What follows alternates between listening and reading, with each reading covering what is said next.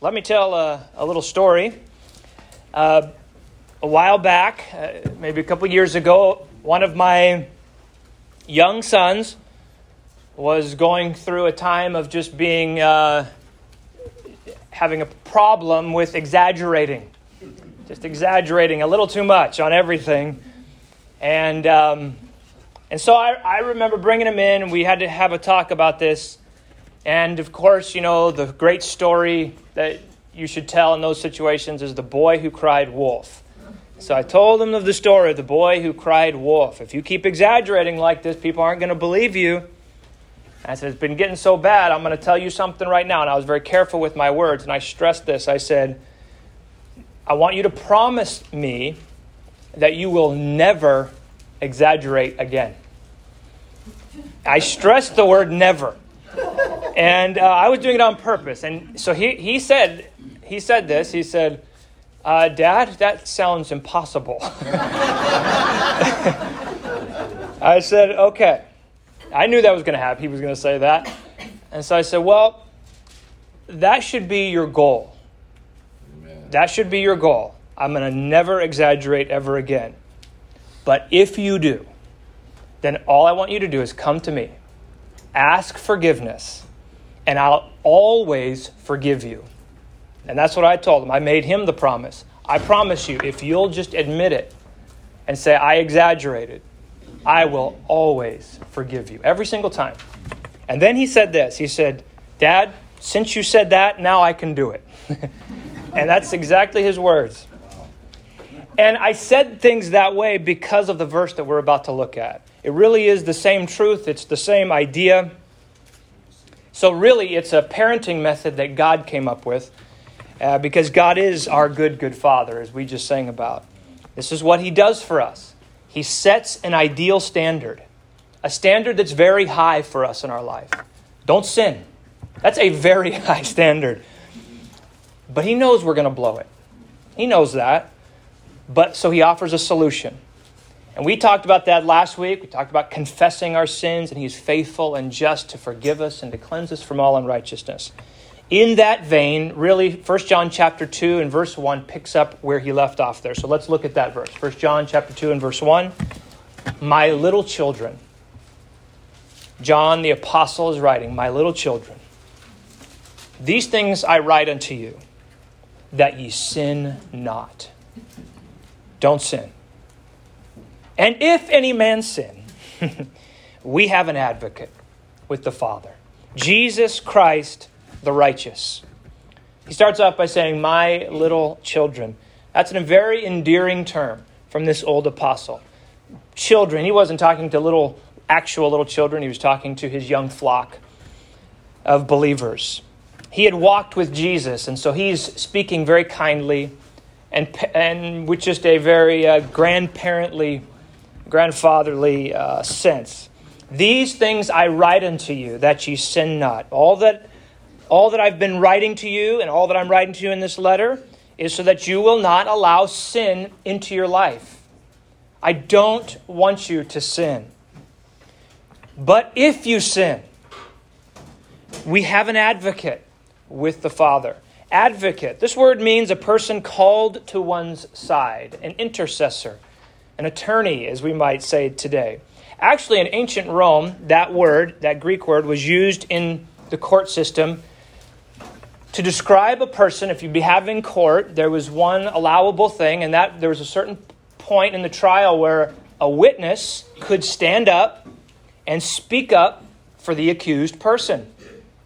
And that person would be called an advocate. So John is saying Jesus is your advocate. Jesus is the one. If you sin and you're standing before God and you know you've sinned, you're standing before the judge, you know you have an advocate with the Father, Jesus Christ the righteous. And this advocate stands up in your defense and he speaks for you. And, uh, and the great thing is, he's speaking to his own father. His father is the judge, and that's a pretty good deal you've got right there. But wait, there's more. Look at verse 2. And he is the propitiation for our sins, and not for ours only, but also for the sins of the whole world.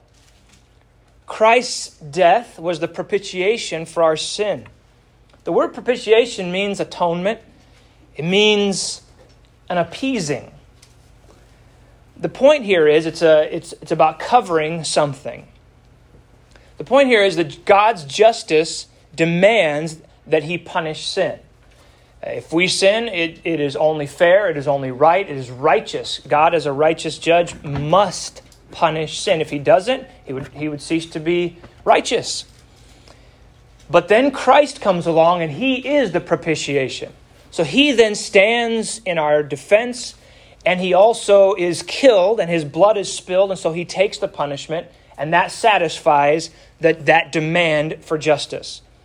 So we could say that Jesus then, his blood turns away God's wrath from us. This is the whole uh, beautiful thing that God, that God has done and, and provided for our sin. The word propitiation is also used to describe the cover on the, mark, uh, on the Ark of the Covenant in the Old Testament, the mercy seat. The blood of the spotless lamb was sprinkled there uh, once a year. So, what an incredible truth and what a beautiful picture.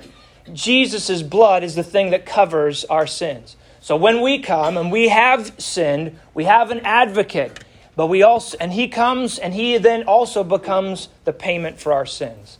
This is just too good to be true. But all of our sin has been paid for on that cross. But then the verse ends very interestingly. It says, Not for ours only. He didn't just do this for our sins, but for the sins of the whole world. John wants us to remember that Jesus died for everybody, not just the people in this room, not just for the people in, in the church. This, now, very important phrase here. It does not mean that all people are saved. It does not mean that every person that, uh, when Jesus died on the cross for every person, the sins of the whole world, that doesn't mean that every person's saved. It means that every person has already had their sins paid for. It only becomes theirs when they receive it by faith. The Bible says, For by grace are you saved through faith, and that not of yourselves, it's a gift of God. You know, if, if I buy you a gift and uh, I hand it to you, but you don't take it, it's not my fault. I've paid for the gift. It's done, it's settled. This thing is paid for. But if you don't take it, it's not on me, it's on you. If you're in a pit and I throw you a rope, but you refuse the rope, I've done everything I can to save you. I've done everything I can. You know, our Calvinist and Reformed friends see this a little bit differently. They look at Scripture and they believe in something called limited atonement, which means that Jesus only died for those he chose to be saved. His, his atonement is limited to them. But this cl- clearly says that Jesus died for the sins of the whole world the whole world. Jesus died for everybody, but his blood is only applied to a person through faith. Through faith. And you see, the sad part of that is people who believe in limited atonement can't honestly really tell somebody Jesus died for you. I can't tell a man on the street Jesus died for you because I don't know for sure if he did. But we do know that. We believe Jesus did die for every person, as it says here, not for ours only, but for the sins of the whole world. So with these two words, John, with these two verses, excuse me, John has established again the way that an honest Christian walking in the light, somebody who's living in the light, deals with sin.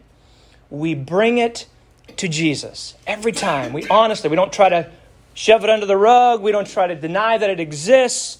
We just bring it before the Father, and every time, every time, we have an advocate with the Father, Jesus Christ the righteous.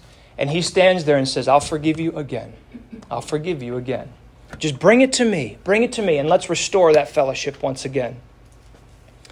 The two great things, and then now, as John moves on here, he moves into another important topic, and that is helping believers have the assurance of their salvation. God wants us to know that we know, that we know, that we know we're saved.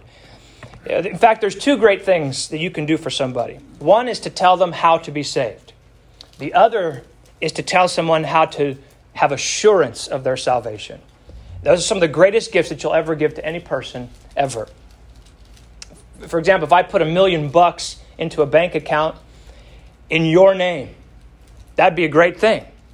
But the joy comes to you when I tell you about it. if you never knew about it, and you just uh, it's just some far off thing but if i show you the receipt i show you it's there you can go access it at any time all of a sudden woohoo and that's the same way it is when you help somebody understand you can be sure that you're saved. You can know that you know that you know that you were born again. And when somebody finally gets that, it is like the greatest day ever. I am saved, I am saved, and I know it. You can know it with a capital K, right? Isn't no? Yeah, capital K. and it changes everything when we know it. So here are a couple external marks that someone is truly born again. John says, I want you to know and so here are two of them. The first one is, as we're going to see, is obedience to God's commands. If you are, if you begin to see obedience in your life, you know that there is something genuine inside of you. Here we go. Verse 3. And hereby we do know that we know him. And hereby we do know that we know him if we keep his commandments. So remember the, the setting for this uh, book, the Gnostics, they had made a big deal about knowledge. Uh, in fact, the very word Gnostic comes from gnosis, which means knowledge. They believed that they had a higher knowledge than everybody else. They had, rece- they had kind of entered a new plane of uh, enlightenment and an understanding. And, and they knew more than all these little peons down here. They really rose them, uh, raised themselves. And so, this is why I think probably John is really going to focus in on this term knowledge. In fact, he uses it 40 times in this short letter. He had to straighten out their concept of knowledge.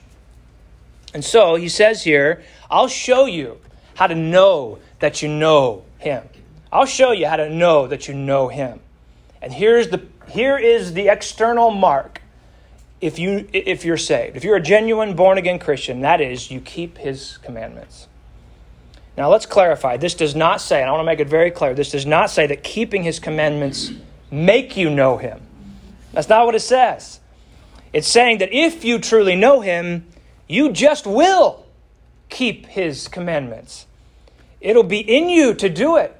There is something there is something new inside of you. The keeping of the commandment really refers to a continual consistent pattern of life. He's not saying you're perfect. We've already established that. Uh, don't sin. But if you sin, you have an advocate with the Father. God knows we're going to sin. God knows there's sin in us. He, he's talking about a consistent pattern of life. What do you see in your pattern of life? As someone has said, really what this what we're talking about here is not about being sinless. It's about sinning less. And, and once a person is truly saved, the Holy Spirit comes into that person and he begins to lead us, the Bible says, and he will lead us into truth, and he will lead us to begin to obey the commandments of God. You have a new nature that wants to do those things. There's just something inside of you that is, is aiming toward that. And pretty soon, you begin to look back and you begin to see more and more of a pattern of an obedient life. Something that has been, began to obey God. And a person comes to church and they start to get around people, and all of a sudden that pattern begins to show itself. I heard a story of uh, that illustrates this truth, I think, really sweetly. The story is an old time story of a son who uh, was in an old farmhouse with his with his dad, and the family wake, woke up that morning. And before he went off to school early in the morning, his dad said, "Son, when you get back from school, your job is to clean the stable, and I'll and I, this afternoon, when I get back, I'll milk the cows.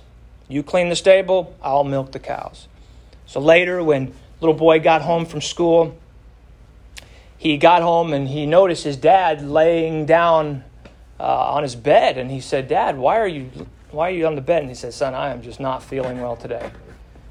I'm just I just I'm not going to be able to get out. So uh, you just go take care of what you got to take care of." Well, that little boy went out there and he, he, uh, he cleaned the stable. But then he thought about it and he said, you know what? I'm going to milk the cows too. His dad never told him to milk the cows. It was not even told that he had to. Why did he do it? Because of love for his father. And when we fall in love with Jesus, when there's just something inside of us that all of a sudden is our whole life is just pointed to Him, there is just this desire to want to obey, to want to even take it further. God, whatever you said, and that's what Jesus came along and He gave the Sermon on the Mount. You know, you've heard it said this, but I tell you this. A person who loves Jesus just wants to go beyond. Lord, I love you. I'm glad to serve you. You know, some people think they have this thought of how far can I get to the edge of sin without falling off? You know, I'm a Christian, and how far? Where is the line so that God won't be mad at me? Well, God, does God want me to do this or that? You know, but that's the wrong way to look at it. That's the wrong kind of question. If we love Jesus, it's more about just wanting to please the Father. It's just more about wanting to get his just him to smile on us. And so, as we look at something at this verse here, if you have no desire, if we have no desire to obey the Lord, and we see no pattern of obedience in our life, then we have reason to doubt that we were ever even saved. That's the truth. But if sin bothers us, if sin bothers us, I mean, if, it, if you start to do something against the commandments of God and you start to feel it, and you hate, somebody has said, uh, you know, the most miserable person is not an unsaved person. It's a, it's a Christian who's living in sin. And that's the most miserable person on the earth. They just can't live with themselves. And if that's the case, that means God is just trying to draw you back. The Holy Spirit is saying, You're, you're doing something you shouldn't. Come back. Come back. Like that prodigal son. You're still my son. But boy, your, your fellowship is so broken right now, you need to come back and that you know that you're a child of God if that's the case. Now, John goes on to clarify this verse, verse 4 He that saith, I know him, and keepeth not his commandments is a liar, and the truth is not in him. And we're going to get a little harsher here. This is the negative way to say the same truth. And really, as I was saying, it's probably directed right at the Gnostics on this one, I think. You cannot say that you know God, that you have this knowledge of God and not do what he says. You're just a liar. You're just a plain liar. Another word for that is hypocrite. A hypocrite is just a liar. Our youngest son Joshua came running in the house the other day crying, My brother, he's a, hip, hip. He's a hypocrite. and he heard that children's song about being a hypocrite we have we, that we sing, but he didn't even know exactly what it meant. What he was trying to say was, My brother lied, so he's a hypocrite. And anyone who says they love Jesus, but the pattern of their life is disobedience, is a hypocrite. They are a liar. I did not say that. John said that. And if you would go to John and say, John, how dare you say, it? call somebody, John would say, I didn't say that. God told me to say that. This is what God has said. So we all are going to keep passing the buck until it gets to God. But he did say it. You, can't, you cannot do that. Love for God and obedience for God, love for God and obedience for God are inextricably linked. They just are. The day that we realize that God didn't give us commandments because He's a killjoy is a wonderful day in our life. It's the most beautiful thing. His commands are given because He loves us. He doesn't want to destroy our lives, He's trying to protect us, and they're an expression of His love. I love you. And so I'm not going to leave you all by yourself down there. I'm going to tell you what the best thing for your life will be. And here they are. Verse 5 But whoso keepeth his word, in him verily is the love of God perfected. Hereby know we that we are in him. See, another, it's just another beautiful way to say the same truth. When we keep God's word by the way we live, God's love for us, and I believe that's what this verse is talking about, is God's love for us now. His love for us has been brought to completion. Let me try to describe what I mean. God's love in creating us, the fact that He even created us and made us and gave us life, that's, a, that's an expression of His love to us. God's love in not leaving us without direction, as I just mentioned, and gave us His commandments along the way. God's love in sending His Son to die in our place. God's love in bringing someone into our life to share the gospel with us. God's love then giving us the Holy Spirit to guide us through this, through this world. I mean, God's love in just giving us a sunset and a sunrise. God's love in just filling our life with beauty. God's love, God's love, God's love, God's love. He just pours it out. And once a human, God just keeps pouring out love on a person. Why? What, where, is, where is this heading? Where is this leading? It's leading to a place where a person just falls in love back to God and gives his life over to do what God says. Ultimately, whoso keepeth his word, in him verily is the love of God perfected or completed. God's uh, love is, finds its completion in a person who is loving and obeying God. And so, the conclusion really of all of this then is in verse 6 He that saith, He abideth in him, ought himself also so to walk, even as he walked, or as Jesus walked. If you say, I'm abiding in Christ, I'm a Christian, I'm living as a Christian, I, I've fully accepted this, I'm a born again believer, then every, then every one of, of every person who says that, ought, every day it ought to, we ought to look a little more like Jesus. Walk, the word walk, of course, as we know, means live or your way of life. Our walk we ought to our way of life ought to be more like the like Jesus' way of life. That was John's pattern. John walked with Jesus, he heard Jesus, he saw Jesus, and you could tell his his still in these in these last few years of his life, still the thing that he was all about was walking as Jesus walked. Eh, whether people realize it or not, everyone lives by some standard. Everybody. Everybody has a morality. You go in the prisons, there's a morality you know, those guys, I'll do this, but I would never do this. You know, I'll do this, but I'll never. Everybody has a standard. For Christians, our standard is a person, it's Jesus. We ought to walk even as he walked.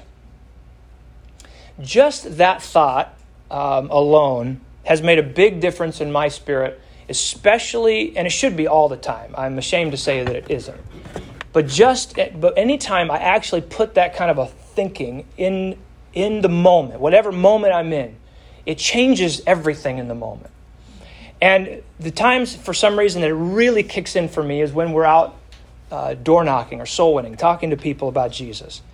And really, the thought I always have, and I don't know if this is biblical or right or whatever, but I just kind of begin to almost imagine myself um, with you know with a little bit bigger beard and, and, and, a long robe and a sash that goes down here, you know, and and just imagining myself as Jesus Jesus walking down this street in Lodi, Stockton, wherever we are.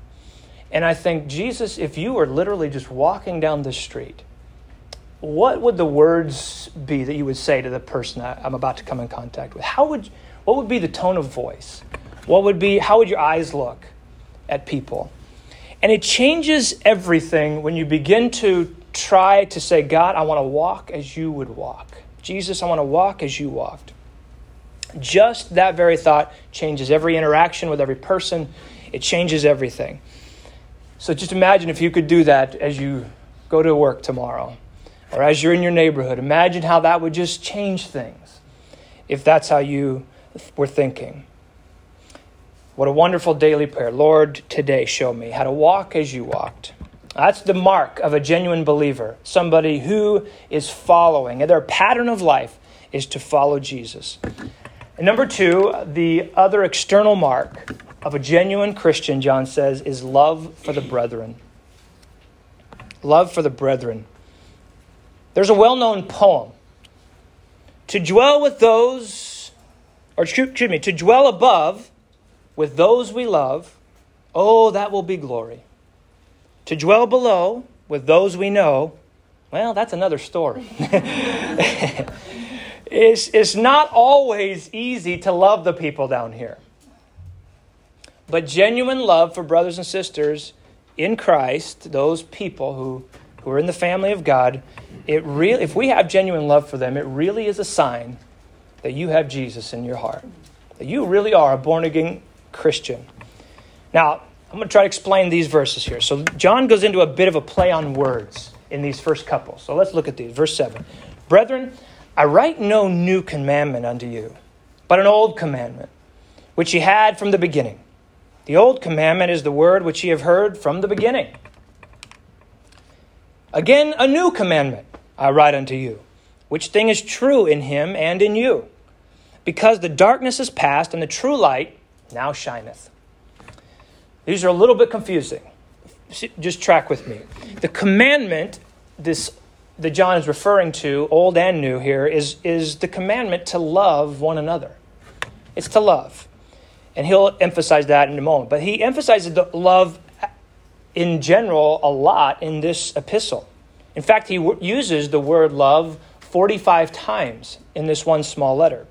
That is more times than any book of the Bible except Psalms. And Psalms has hundreds of chapters. This is a short book, 45 times.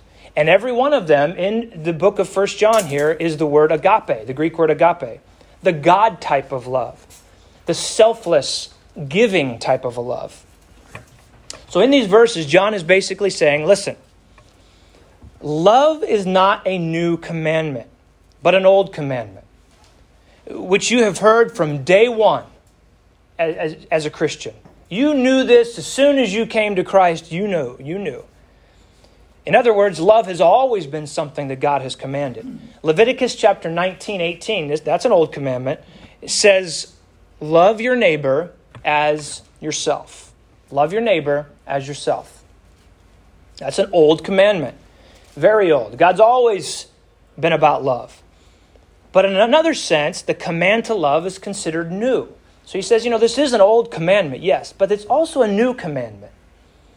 And I think here, when he says that, John's referring to what he himself heard Jesus say out of his own mouth. That's in John 13 34.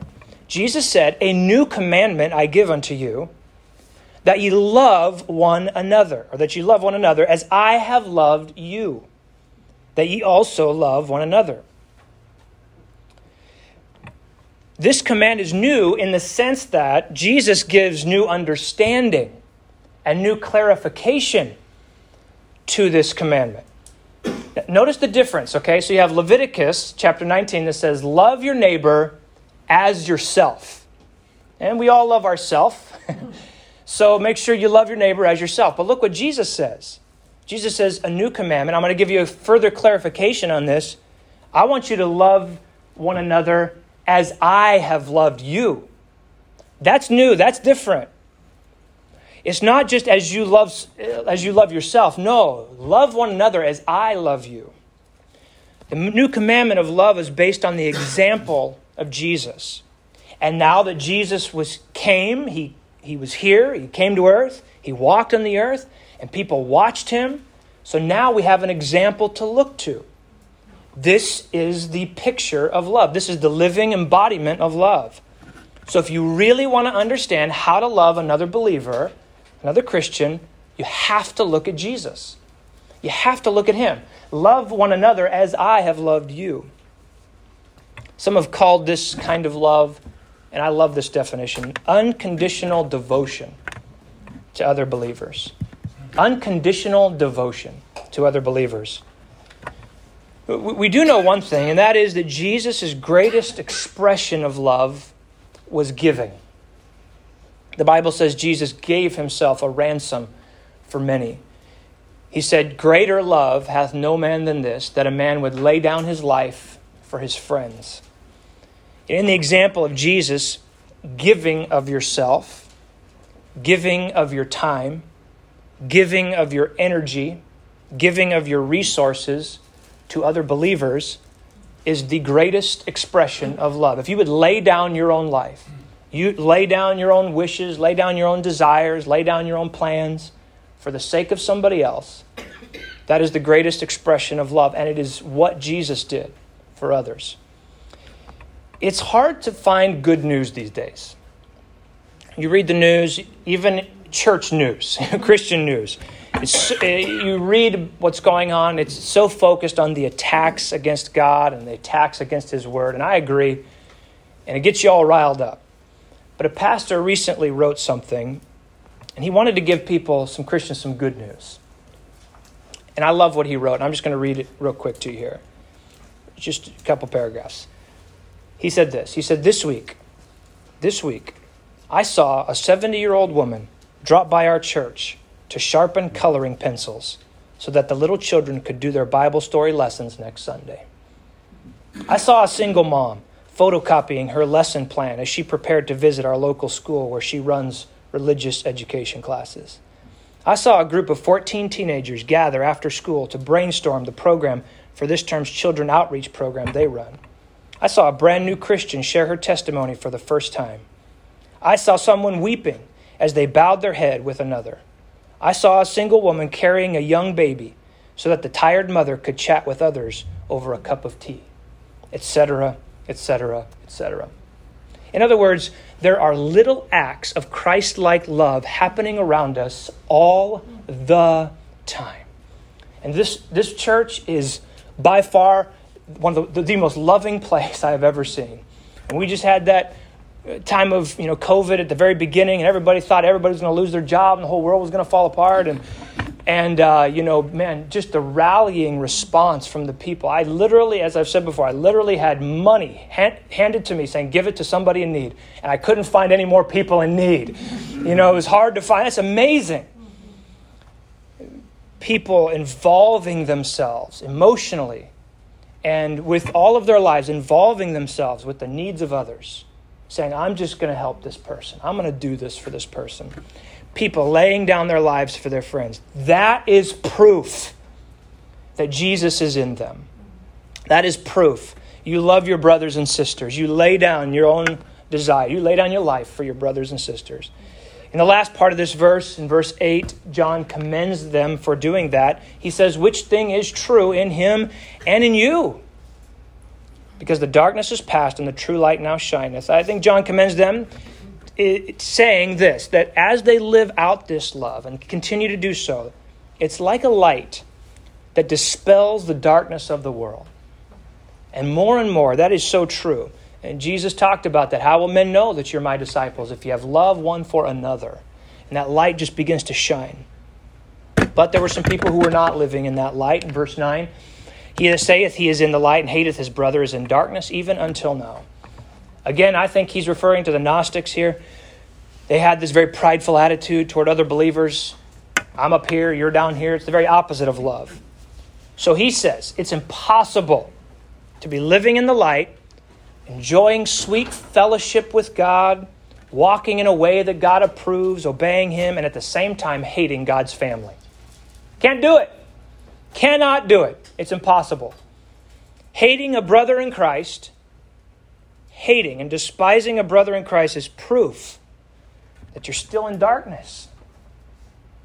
You, you listen, if we're if we hate somebody, I mean really despise the ground a Christian another Christian walks on, you need to question whether you even have Jesus in you. I'm not saying you have to like everybody. Love for God, love for our brothers is two sides to the same coin. And John's going to really stress that later on. He's not saying, again, we have to be bosom buddies with every person. That is not. In fact, God never commands us to like everyone, He says to love everyone. And it says it in this next verse and he, he that loveth his brother abideth in the light, and there is none occasion of stumbling in him. If you have an inner desire to be around God's people, to come to church and fellowship, to serve alongside other brothers and sisters, to encourage each other and to keep building each other up. And you just enjoy when you see others others uh, growing in Christ and you want to feed that flame even more and you just sense that and feel that, then you know something. You know, first of all, that didn't come from you. That's not a natural thing. That's a supernatural thing. There's a light inside of you. There's something that God has done. You're a Christian. Jesus lives inside of you. In fact, if you find a Christian who is loving others and abiding in the light, you're going to find none occasion of stumbling in him.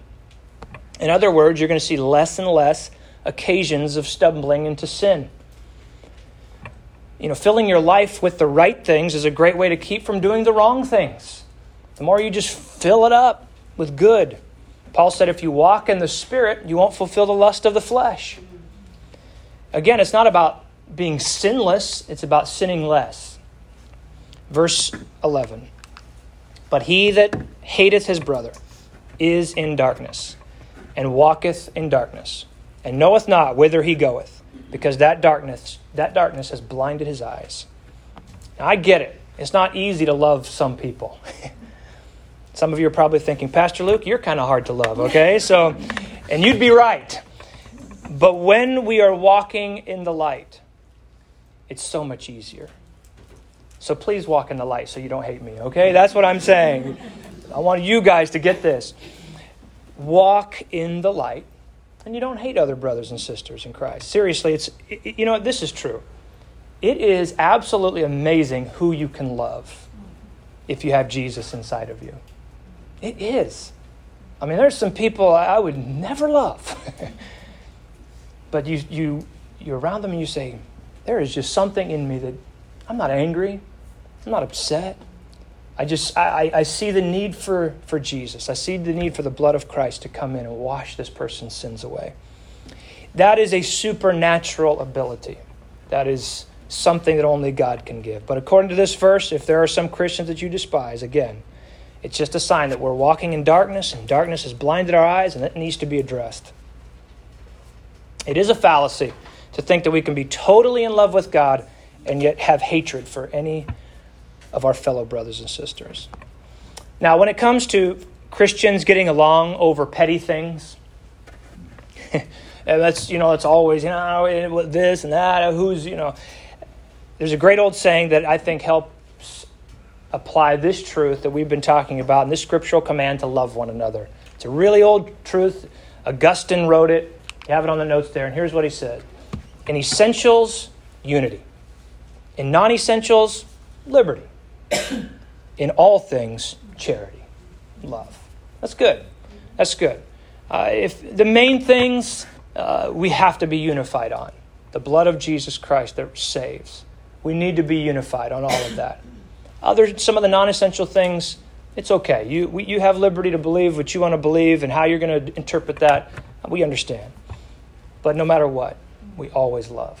We always love. If we do everything right, 1 Corinthians says, if we do everything right here, we worship the Lord in a good way, the right biblical way, and we just do all the things you're supposed to do, but we have not love, we've missed the mark completely. This is not a time for Christians to be at each other's throats. If there ever was a day in America and any time in the world, this is not that time. We have a job to do for the Lord. So let's just keep walking in the light. And we're going to see that supernatural love for one another come out, and it's going to start telling people we're the disciples of Jesus. Lord, we thank you. Thank you for your word. Thank you for the light that it brings to our life. Help us to live in that light each and every single day. We love you, Lord. Amen. Amen. Thank you, everybody. You're dismissed.